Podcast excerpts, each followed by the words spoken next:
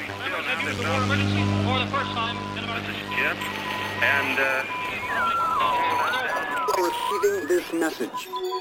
We are Ken Jennings and John Roderick. We speak to you from our present, which we can only assume is your distant past, the turbulent time that was the early 21st century. Fearing the great cataclysm that will surely befall our civilization, we began this monumental reference of strange and obscure human knowledge. These recordings represent our attempt to compile and preserve wonders and esoterica that would otherwise be lost. So, whether you're listening from an advanced civilization or have just reinvented the technology to decrypt our transmissions, this is our legacy to you. This is our time capsule. This is the omnibus.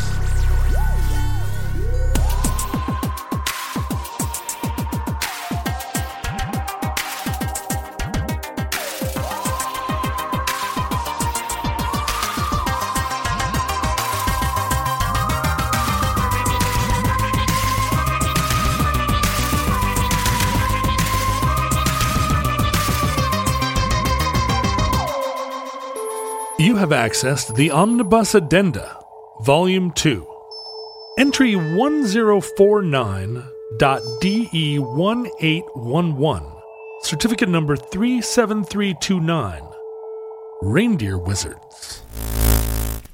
Reindeer wizards have be- become, uh, you know, at the time we added this entry to the time capsule, I thought of it as kind of a forgotten slice of history. Yeah. that uh, that the West believed that the a lot of the indigenous people of Lapland were powerful shamans who could control the weather. But has that, uh, have we seen a resurgence in people believing that the Laplanders control the weather? This is now well the relationship between the Nordic peoples and shamans have been very much in the news lately. On, are you gonna on teach two the separate controversy here? fronts. yes, they they can and they can't control the weather. Uh, a listener in Norway, Torkil, I hope I'm saying that right. Hello, Torquil. uh, was disappointed that we did not mention the biggest news in Norway at the time we recorded this actually related to uh, both Scandinavia and shamans. I don't know if you know this about Scandinavians, but disappointment is one of their main emotional states. Is that uh, They're disappointed in you, they're disappointed in themselves. is that the most they allow themselves to? That's it. feel? That's it. Th- that's what they feel on Christmas morning.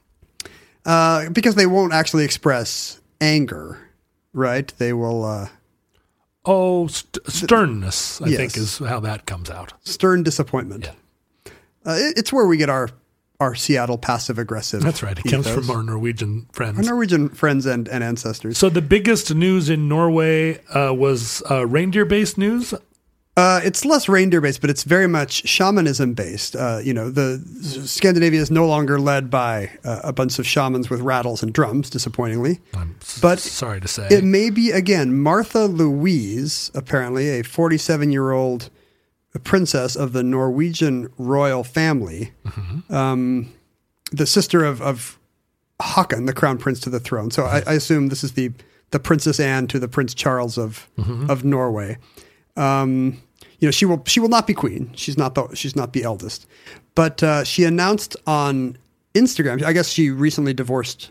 She divorced her husband in 2016. She announced on Instagram that she has a new boyfriend okay. uh, who is a shaman, oh, but not a a Laplander. Uh, in fact, he's an American. He appears to be a, a, a Los Angeles shaman. okay. he's One of a- my favorite kind. He's an African American guy named Durek Verrett. That is an extremely shamanistic name. Wouldn't you take life advice from a guy named Durek Verrett? Yeah, well, I don't know if I would, but I can understand why, where someone else would. He seems like he's already ready for a Norwegian royal family. His name sounds like he's some kind of elf or dwarf or troll.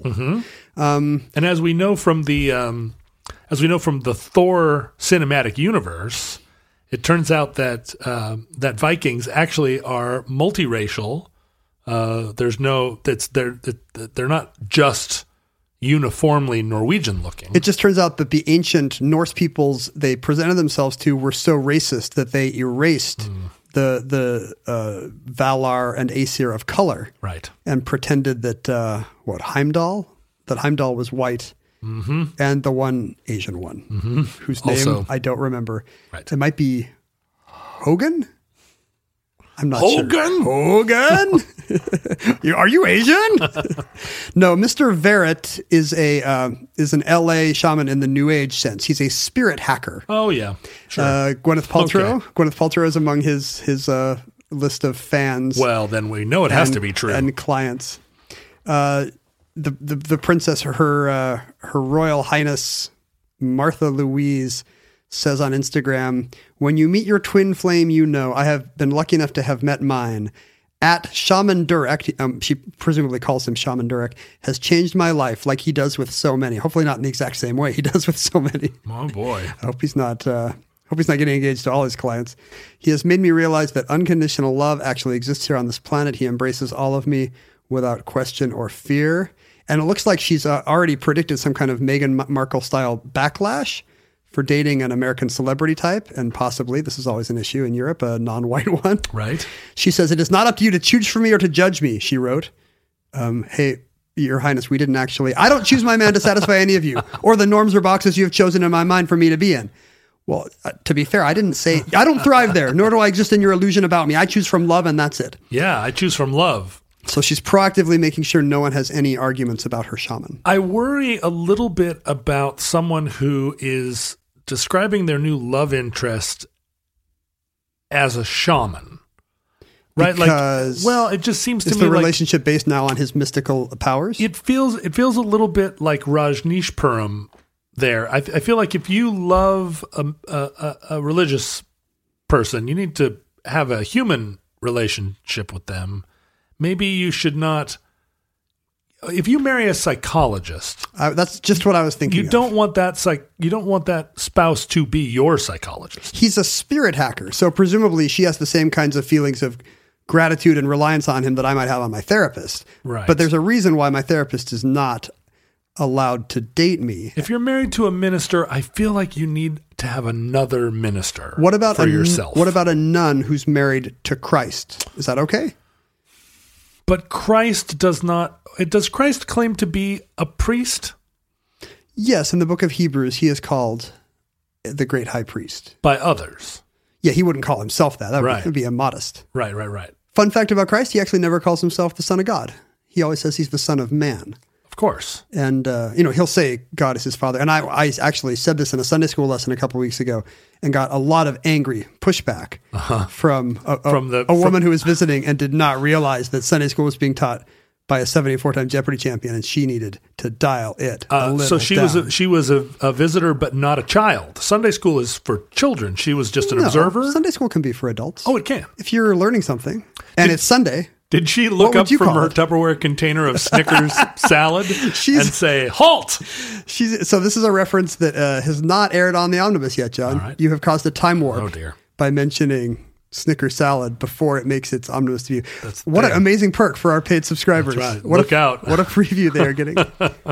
so yeah, presumably there should be some kind of shaman uh, advisory board that tells this guy he's going to lose his shaman credentials and will not be able to control the weather anymore if he keeps dating his clients. This is the this is the Rasputin problem too. Right? Like you want you don't want your you don't want to be under the spell of someone who's act, literally casting spells. Ra Ra Rasputin, servant of the Norwegian queen. The other way in which uh, the reindeer wizards have have uh, have become re- relevant again Mm-hmm. is through Disney's Frozen Two. Have you had to see Frozen Two yet? So I resisted Frozen 1 for a long time. And my daughter, I think I probably told you at one point, you know, Frozen 1 came out when she was just a very small It child. wasn't even called Frozen One then. It, was, just just called for it was Frozen. called The Great War. And all and all the people, all the other children were in this Frozen cult, and it terrified me, both because the Frozen cartoons are drawn to look like UFOs, and I believe it's part of a desensitization uh, campaign on the part of our UFO masters. Hold on, you're saying the standard Disney animated look with big eyes, is Big eyes designed and to look tiny like, necks. is designed to look like alien grays. is is designed by the alien grays uh, through their uh, intermediaries at Disney to desensitize us and make us feel like Greys are cute. It started with anime. Yeah. And this actually seems right that the aliens would go to Japan first, First, get them on where board, they would be accepted. and That's right. then and then wash over the West like a wave. So the more the more of these cartoons, and you know, if you look at if you go to the, the store and you buy Bratz dolls instead of you know Bratz, uh, Don't buy the sexy Bratz don't dolls. buy the Bratz dolls. Just don't do it. Have you have you seen Bratz dolls that have been repainted? There's a there's a I think a woman that her whole art is to take Bratz dolls and give them regular features, and she repaints the little characters, and they look like they're very pleasant little dolls. like they have normal sized Yeah. eyes. And she whatnot. takes away the the eye makeup and the lip liner and everything. What about the? their slutty, slutty clothes? Uh, I think she changes that into you know into nice like gingham dresses. She body shames them into submission. no, no, no. Their bodies are still beautiful. Okay. It's just that they don't they don't wear those tight fitting bodices. All bodices are beautiful. Anyway, I did not take her to see Frozen until it became an issue. Uh, and she it wasn't an issue that she raised. It was just that it it was like I started to feel like she was one of those children in the 70s that grew up without a TV and She was didn't- being held back. she didn't get ha- uh, Happy Days references and Marlo's mom didn't have a TV as a kid. She was telling me, yeah. and I think one of her first movies was Fanny and Alexander in the theater. her dad was taking her to Bergman movies, and she'd never seen Electric Company. So anyway, I took her, or no, we watched Frozen on my computer one afternoon, and at the end, and we we knew all the songs because we just it was just received pronunciation from the world. Mm-hmm. Uh, and after we watched the movie, she was like, "Meh," and I was so I was so I felt so vindicated. You, she's She correct. just was like, "Meh, it's not. It's really not that great of a movie." So I said online once, uh, "Tangled's a little better," and I was immediately Buried. murdered. Yeah. yeah, I was. Anyway, Frozen 2's been out for a while, and she has, I guess she mentioned it once in passing, like, oh, yeah, we should probably see Frozen 2 one of these days. And I was like, sure. And that's the last I've heard of it. And so I'm not like stampeding to the theater. Frozen Two is a puzzling and plot dense sequel that involves Uh, uh, Trade Federation? Kind of. We were actually discussing that in the car. it's kind of the uh, uh, Phantom Menace of the Frozen franchise, just in that it uh, it deals with a lot of specifics about things you wouldn't expect. For example, reparations to indigenous peoples. really? The uh, yeah, since you I mean since you mentioned the Asgardians, the uh, where are they from? The Arendellians Yeah. are now scrupulously multiracial, even though they appear to be from Norway and read Hans Christian Andersen books and whatnot Right. they're all they also have uh, Asian and Latino and uh, black members of their of their um, shipbuilding and fishing community. right. Presumably, uh, I don't know, immigrant or refugee population. No, no, it's just that the the world the world that we live in is was unnaturally uh, segregated by a giant cataclysmic uh, meteor that bounced all of the multicultural peoples into uh, their own weird islands, This is which a- then floated apart in the Gaia bomb thing.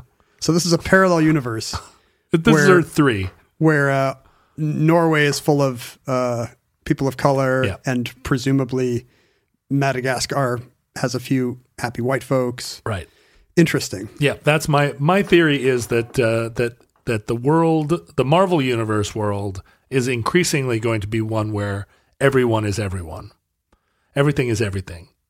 I want to see just some uh, just some white folks hanging out in Wakanda because they're like, uh, you know, they saw it on CNN and they're like, honey, we're gonna sell our place on Park Slope and we're moving to Wakanda. It's where all the tech jobs are.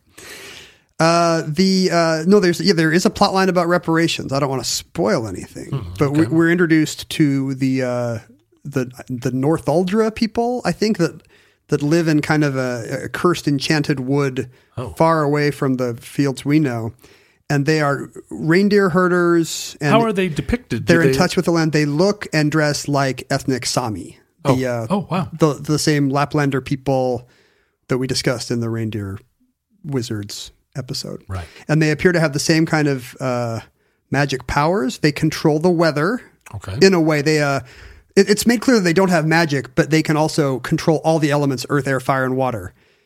to the degree that they can walk on water or make uh, the snow and rain happen. So basically, So they are. that's not magic yeah, no, it's just uh, in the frozen universe. it's very good science. I think the the, the land itself is magic. Ah, I in see. order to keep Queen oh, crap, uh, El- Elsa, which one can Ingrid. which one can make ice? uh, Agatha. Who's the little mermaid? A ra- a rarg rarg.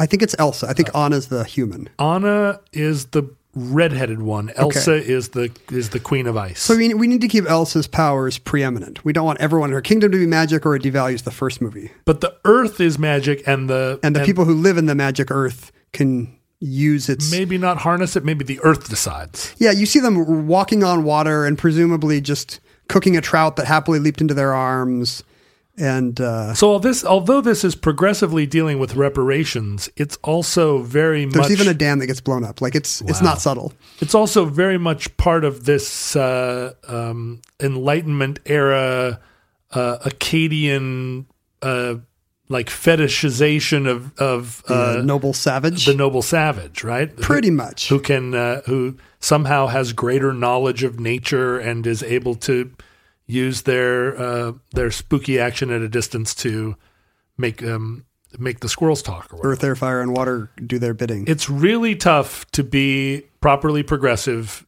in the modern era and not transgress in one direction or the other. You got to be right down the plate. I'm kind of wondering if this is going to bring back these stereotypes from the Romantic era that ever, where everyone thought that people in Finland could control the weather. Well, sure. Or D- yeah, Disney's we're bringing it wizards. back. right? Disney is now it's now the official position of Walt Disney Company, the only media corporation left on Earth that uh, that the rural indigenous peoples of the Nordic countries uh, control the elements. It is. It is a very. It's very easy if you if you adopt an anti-technologist uh, idea. That's that that's very seductive, right? Because technology seems to be right at the root of so many of our difficulties. Um, but the, but then to believe that we have lost some spiritual connection to the earth that feels like magic that maybe feels like it should look like magic to us like how to how to be how to practice permaculture without practicing shamanism seems to be the challenge of the modern time Thanks to uh, Jihan, by the way, for pointing out the uh, the relevance of the Reindeer Wizards to probably the biggest box office hit of uh, of 2019. well uh jihan and torquil on behalf of ken and i talk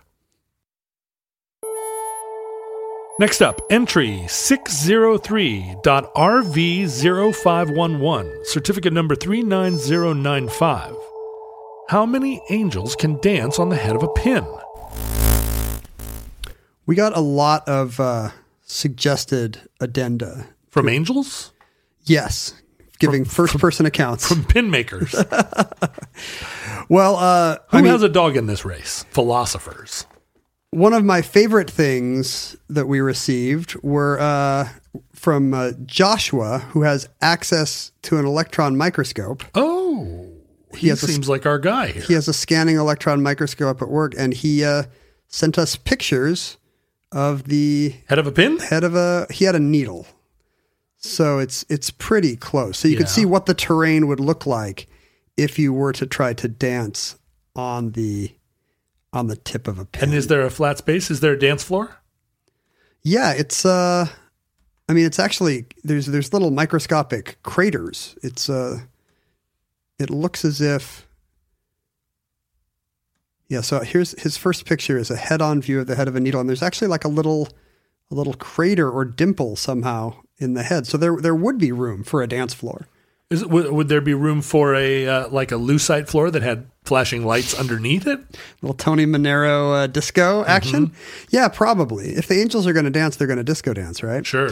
And that this this was a that was a, a point we received from uh, Ted, who thought we did not spend enough time Actually, considering the the dancing element the source, because it says can dance. Now, uh, Mm-hmm. right? are, are there angels who are not good dancers? For example, uh, hi- Ted's Oh. point of view was that angels can do anything; they're nearly omnipotent. Ted can dance. Like, are they the dead? Are they the dead can dance? Uh, so his answer would be all of them. All the angels can dance because they are all skilled dancers. They can dance, but will they dance? Would they dance? I'm kind of wondering. Like, I'm wondering if uh, often in religious traditions, dancing is frowned upon. Right? Uh, certainly in the movie Footloose, it is. Well, that's what I'm wondering. What if heaven is a footloose kind of scenario where God is a John Lithgow figure? I mean, dancing is a bodily expression. Presumably, the angels would not get the same kind of thrill from from shaking it that we do. Well, yeah, you're going to have different angels have different personalities, right? There are going to be angels that are like, "Come on, come on, why don't you ever dance with me?" And there are going to be angels that are like, "Uh, I just feel like, ah, yeah." maybe, Imagine doing the you dance know." floor lasso to an angel, and he's just some Germanic angel. No, no, I'm not. I'm not doing I that. do not dance. I'm standing here. I don't know why he's Arnold Schwarzenegger. well, it dep- I guess it depends on like, are they? Yeah, are they like, are they Scandinavian angels? Are they? Are they? You know, like passionate Mediterranean angels? Are they Charlie's angels? oh, Are they, they, going dance. to go undercover? Well, no, two of them. Well, no, wait a minute. Which Charlie's Angel is the best dancer? It depends on which era of Charlie's Angel we're talking. I don't even know if I can picture a lot of dancing going on. Is Farrah Fawcett a good dancer? I, I am would. Gonna, I, I'm going to say no. My my Really? impulse is to say Farrah Fawcett's not a good dancer. you're going to say that because she's blonde, and you have a pre- you have a a, uh, a kind of prejudice against the rhythm, the rhythmicness. yeah, of blondes. She's going to be a kind of a brittle blonde who has looked so good her whole life she doesn't have to worry about moving good. Well, Is that not true? uh, Does she dance in the burning bed?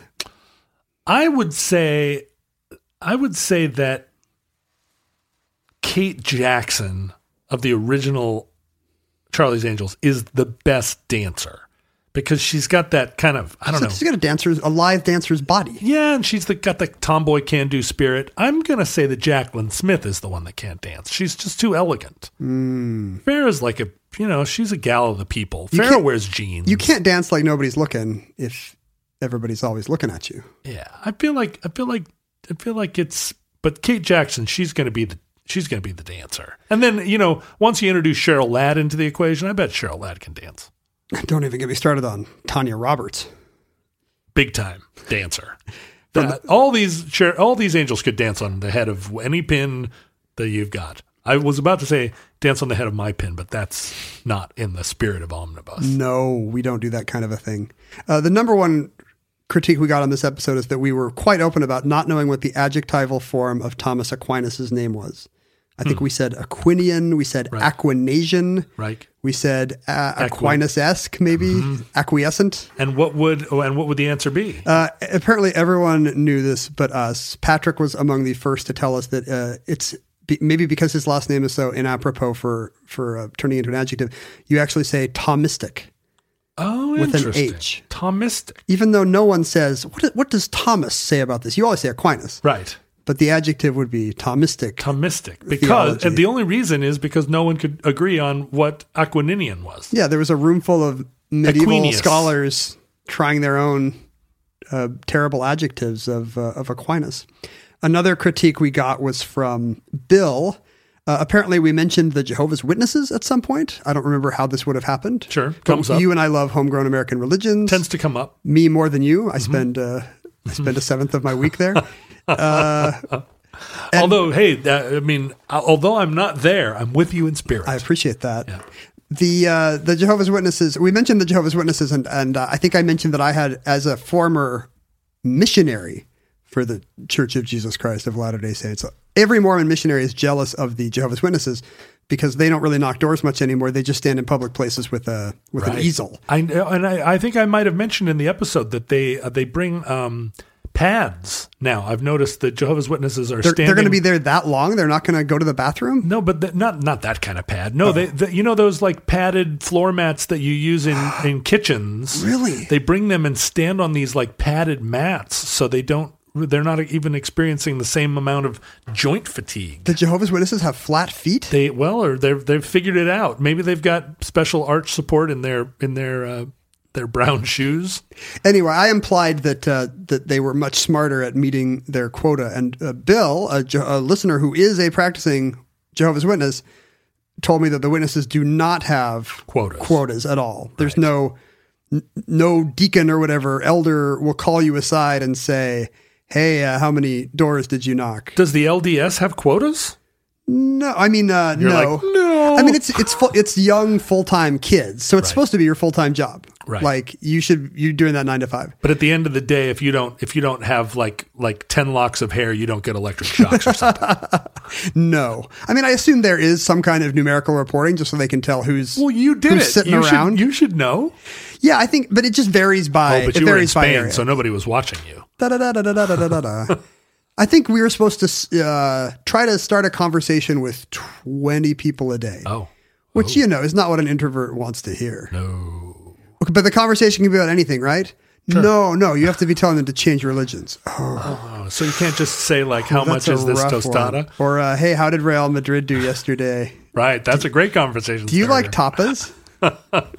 Spaniards are delightful people and, and love to chat with you, but do. um, but not to people who look like they're about to say, "But don't you want to come to church with me on Sunday?" Right. And Spaniards in Madrid have a different uh, approachability than they would say in Valencia. I believe in the South they would be friendlier. Is that your take? That's typically the typically what they say about everywhere. In the South, they're friendlier. Okay, next entry 813.ck1434. Certificate number 21879. MSG. A thing that I believe strongly is uh, a, um, a hallucinogen, despite all evidence. Nobody uh, did anybody Nobody believes in did science anybody more than me. did anybody support you in your uh, in the community? Uh, most of the uh, most of the future links that are present links are uh, they are very science based for the most part, except for those that are uh, practicing homegrown ho- homegrown religions, and even those I think would claim that they were science based. And so every time I say something that is that questions science, I'm treated like an anti-vaxxer for at least a week in the comment section. I'm teased. I'm mercil- mercilessly drug behind the van of omnibus on the dirt road. I'm um, I'm super duper like shamed. You're persecuted for your beliefs. I am, and even though I know that when I eat something with MSG in it, it gives me weird feelings. Uh, I'm resoundingly mocked. we still have not done the double blind test. That's true. uh, Philip reminded me that there had actually been a new development in the story of the demonization of MSG in the way in the West Okay. that we did not cover on the show. I think because it post dated, it, it happened actually in I think 2018, and it post dated the the articles I had read. The journal articles I had read about Oh, okay. the history of monosodium glutamate. So, if you recall on the show, our whole worry in, in the West about Chinese restaurant syndrome and what MSG is doing to us, um, it began with a letter to, a, to the New England Journal of Medicine from a Robert Homan Kwok, who talks about uh, the symptoms he gets after eating Chinese food. Um, In January 2018, a, a food scientist who had been writing about this case, uh, no, not a food scientist, I'm sorry, professor of rhetoric, who had written an article about the rhetoric of, uh, of the MSG controversy had written about Dr. Kwok's letter as kind of the, the ground zero of the MSG stuff. After her article was published, she got a voicemail message from a fellow alumnus of Colgate University. I guess she was at Colgate. Uh, a Dr. Howard Steele, a 97 year old man okay. who said, I am Dr. Ho Man Kwok. What?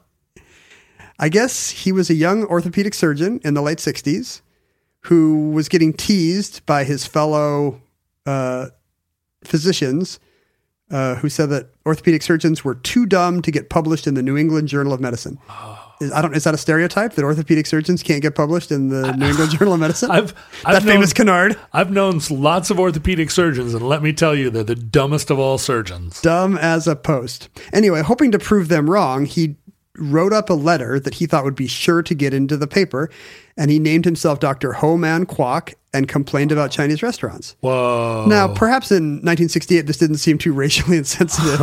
he he actually uh, he coined, coined the name Ho Man Kwok to sound like as a pun on uh, saying somebody is a human crock, as in a human crock of shit. Boy, this is uh, problematic. this was strange credulity. Even And uh, when the letter got when the letter got published under the title Chinese Restaurant Syndrome, he won his bet and called up the letters editor to just be like, "Hey, this, sorry, this was just a prank. There's actually no such thing." And apparently, the New England Journal of Medicine they were so embarrassed they didn't retract it. they hung up the phone on him and, and, Whoa. and never printed a retraction. Oh, And so over the following decades, he, he watched with horror as his little accidental defending the honor of orthopedic surgery prank turned into a real health scare in the West, one that still afflicts half of us today, uh, half of us in the Omnibus Project at least. wow. Uh, and if you look back at the letters today, it actually true is true that they do seem very tongue in cheek. And uh, and the people there was a tradition of people writing into the New England Journal of Medicine with um, hey, is this a thing? Yeah, right. You know, and describing some kind of phony baloney syndrome. But in this case, he- his accidental Chinese alter ego changed the course of of American restaurant cuisine. Wow. All the no MSG signs you get today are are because of this guy. Wow. He says that he never intended the letter to be racist. You know, Chinese food was universally popular where he lived. He didn't think of it as a racialized thing. He didn't think there would be any controversy, and he feels he feels very bad. I wish I had never written the damn thing, he said. And he never got paid back, by the way. He never got paid for his wager. He never got the ten bucks that his Well, that's the ultimate injustice colleague of this owed him. story. That's right. He so and he died just a few months after coming clean. So So he's, it's like the deep throat story. Yeah, it's basically, you know, wh- whoever really killed Kennedy is going to have one of these uh, wake up moments one of these days, and we're all going to know what happened. But at least now we know why MSG was bad. Well, it turns out there's a turns out to that turns out. Oh, I'm getting turns out whiplash. It's the best kind of turns out. You know, Howard Steele claimed to be uh, claimed to have written that letter from Dop, uh, Dr. Homan Kwok, uh, who was purportedly a uh, researcher at the American Biomedical Research Foundation. okay. But then when he revealed that he had written the letter, he said that Dr. Robert Homan Kwok and the Biomedical Research Foundation were both made up. Yeah, part of his joke. But on a recent episode of This American Life, uh, it was revealed that, in fact, there was a Dr. Robert Homan Kwok who did, in fact, work at the real American Biomedical Research Foundation. What? That Dr. Robert Homan Kwok is died. And uh, strangely, Dr. Howard Steele's colleagues confirm that he wrote the letter. But So both Dr. Quack and Dr. Dr. Kwok Steele was real and and at a real institution. and they so even though both are now gone, they both ha- have next of kin saying, "Yeah, they wrote the letter." yeah. And one of them is saying that it was fake, and one of them is saying, I, gu- I guess, I guess that it was sincere. So the controversy spirals on. Honestly, if if that guy really existed, there's no way Dr. Steele's account is true. How right? could Dr. Steele? What are the odds that he invented a real Cantonese American doctor with a real Cantonese American name at a real, at a real institution. research foundation? Yeah, it's impossible. So he- either he either he faked a letter and and just like completely stole a person's identity as a mask. Mm-hmm. I don't even think he could claim that he knew about these people but forgot about them and then No. made them up. But what's up with the alternative? A 97 year old man suddenly decides to uh, involve a fellow Colgate University alumnus in a very bizarre Weird prank historical prank. that he t- then takes to his grave. uh, anyway, I guess that's another squ- uh, like squad goals. Like in your mid 90s, just, you know, confess to killing Jimmy Hoffa like uh, like the Irishman did. just call up every single person that has an unsolved mystery and say it was me. I, you got me. You got me. and then die six months later. That's brilliant. Wait until I'm 97. Note to self. Well, anyway, uh, so that addenda is addended by an addenda. Uh, next up, entry 911.ps9703, certificate number 52178. peak phosphorus. Well, I hope nobody took me on on peak phosphorus. No, you have no corrections Thank goodness. on peak phosphorus. Although there, I think there are two corrections of me coming up. Oh, well, I, I, but I- you're you're into that. uh, sure. I, I I soak in those. Well, speaking of soaking in things, if you'll recall, a lot of the peak phosphorus discussion was about how the Earth's phosphorus is passing through all our digestive systems and winding up at the bottom of the sea, Right. Which made me very nervous. Uh, and we started talking about urine as a fertilizer, peeing in your garden, and so forth. You know whether you could return the phosphorus to nature Right. in that way. We got a note from a uh, uh, a listener in Newcastle, England, I believe, Lindsay Marshall in the northeast of England. Yeah, that would be Newcastle, Newcastle, England. That's the uh, home of the the great uh, band Venom. right? I don't believe Lindsay was a member of Venom, but he says. Uh, this is how. th- This is first of all. These are the two ways you want every sentence to start. With regard to peeing in your garden, that's Mm-hmm. sure. promising already. Sure. But then li- listen to the next clause. Amongst the competition leek growers of the northeast of England, The competition leek growers. so let's just assume I dream to be amongst them. that there are indeed a bunch of hardy. Uh, what are people from Newcastle called? It's New Caledonians or something Mm-hmm. odd, right? New, New, New, New Castletons. Who uh, have com- Castilians. a competitive leek growing. I have no trouble. believing Enterprise. this. No trouble at all. Do you think they're growing their leeks for size, for uh, for um, shapeliness? Biomass.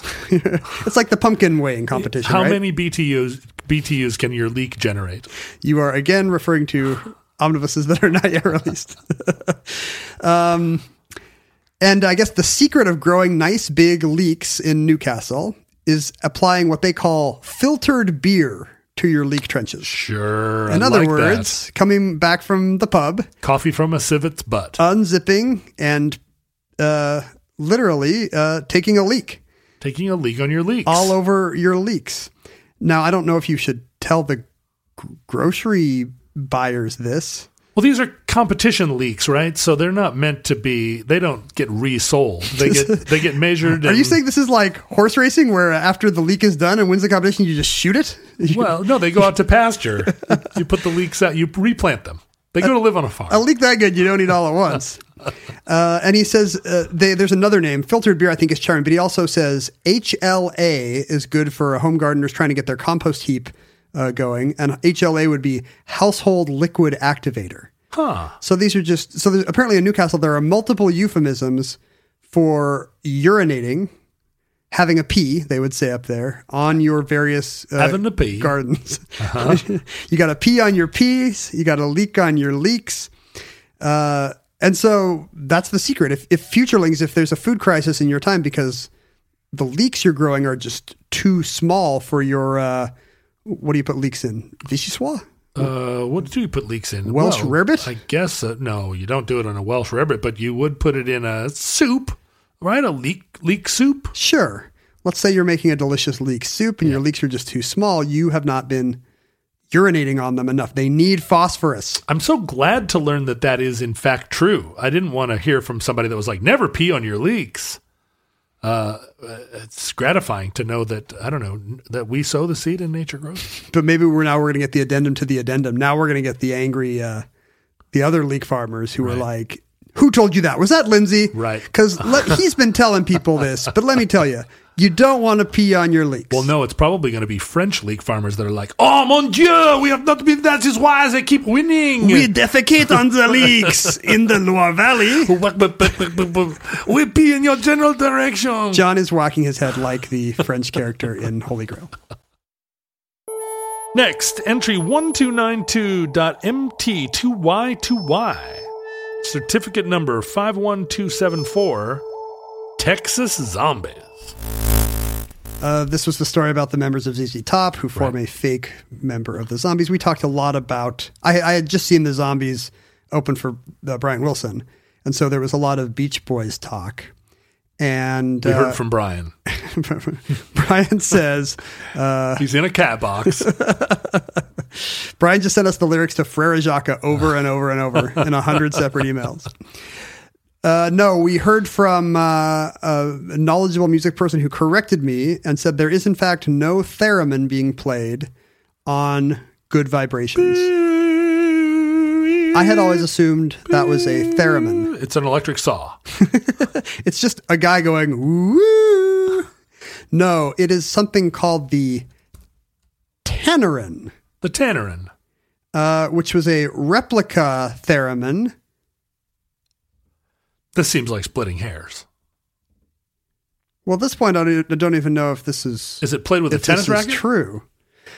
Uh, I mean, I guess now when Brian Wilson tours, that is not being played on a theremin. Okay, I guess originally it is a theremin on what the single Smiley Smile, whatever Good Vibrations is on, uh, and it was played by trombonist Paul Tanner, who invented the theremin. But today, if you hear Good Vibrations played in concert, it's probably on a replica called a Tannerin, which um, two people reached out to tell us uh, is able to produce um, precise and not just relative pitch. Oh, The thing about a theremin is you can't just play a C. sure. You You just just, have, to stick your arm somewhere and Just get there. then you can move it accordingly and slide up to the the so a note you want. I Tannerin guess. is tunable, or at least you can.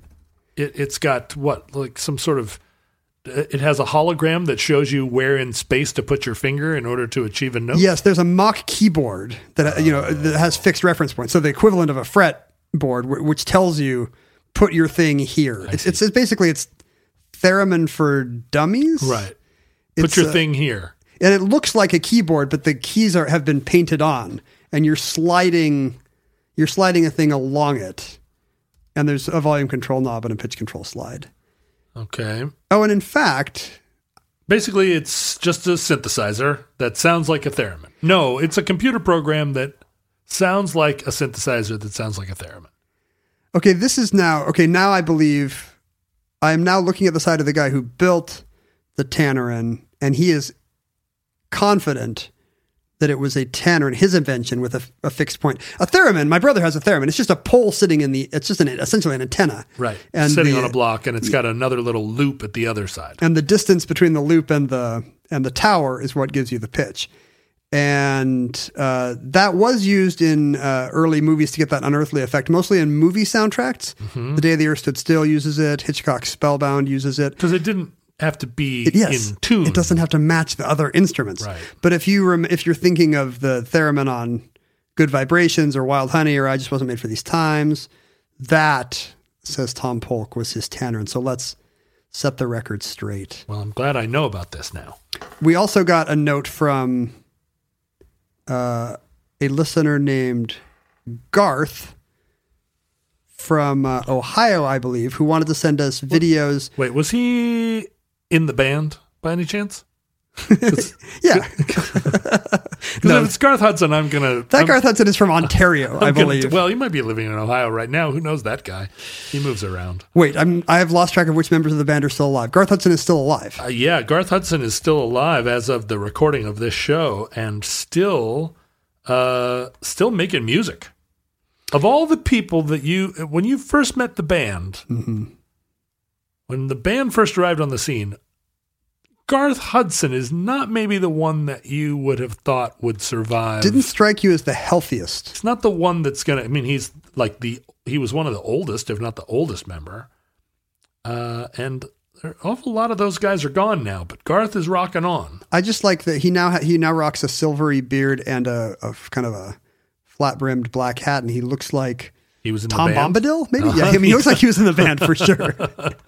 but like Rick Danko uh, is gone. We've lost uh, Richard Manuel. Levon's a long Time ago, gone. Le- Levon's gone. All we've got left is Robbie and and Garth. And Robbie was sustained by the hatred of the other four.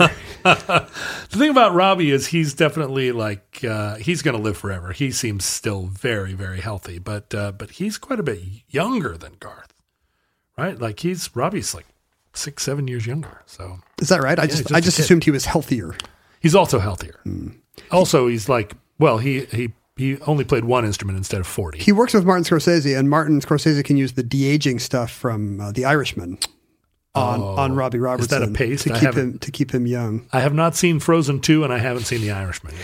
No, what Garth from Ohio sent us is uh, videos of a local band called the Fender Tones, which was just a bunch of kind of friends and amateur musicians You wouldn't guess it by the name.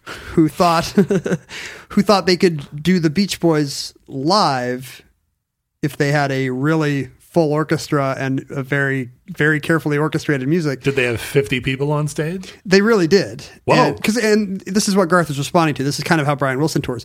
But uh, the Fender Tones do remarkable Beach Boys soundalikes with huge s- stage full of just buddies. Wow. so they And, have uh, they have someone with an angelic singing voice. They have someone that can really play a simple and amazing drum part. and they have a Mike Love guy that everyone hates. And now, the final entry in this episode of Omnibus Addenda. Entry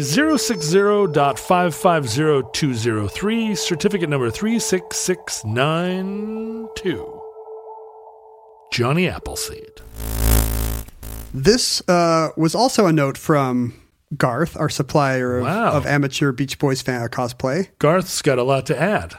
Garth is from Bryn Athen uh, in Pennsylvania, the modern center of the Emanuel Swedenborg religion, to which, as we reported, Johnny Appleseed was a devout member.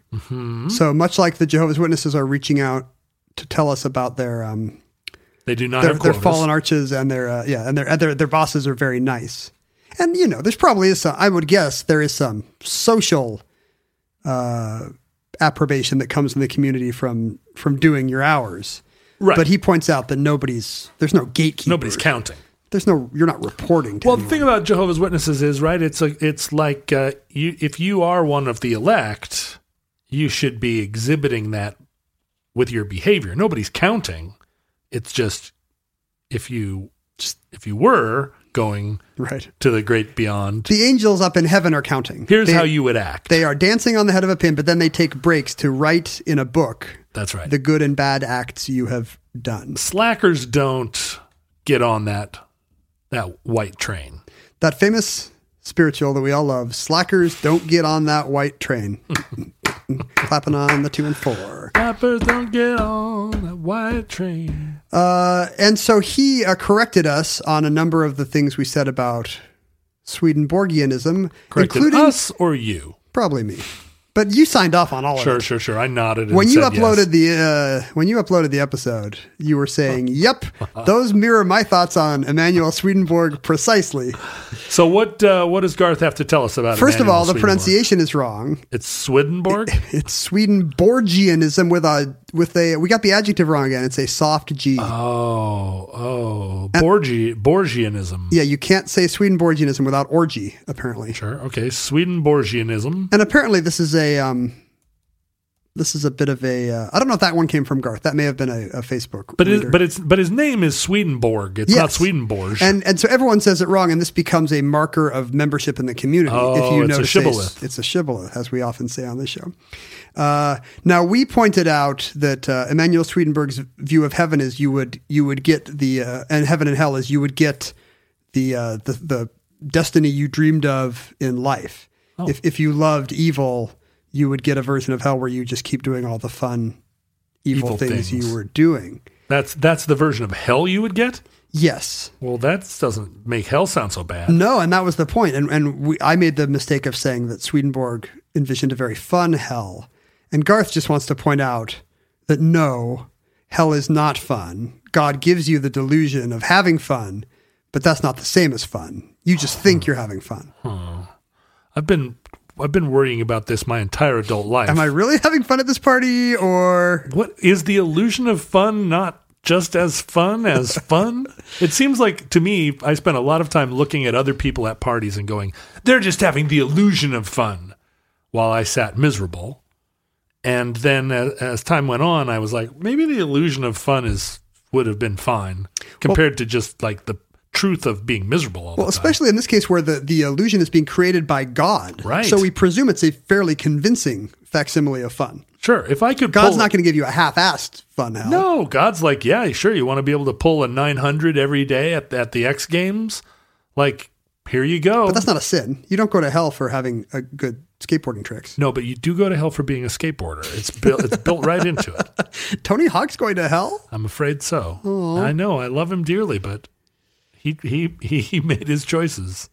Uh, Garth also points out that uh, oh he he I'm getting apparently tired is, of hearing from Garth, quite frankly. But this is whose show is this? yeah, Oh, go ahead, Garth. His family, his his friends and family are, are all still uh, Swedenborgians. devout Swedenborgian, although he is not.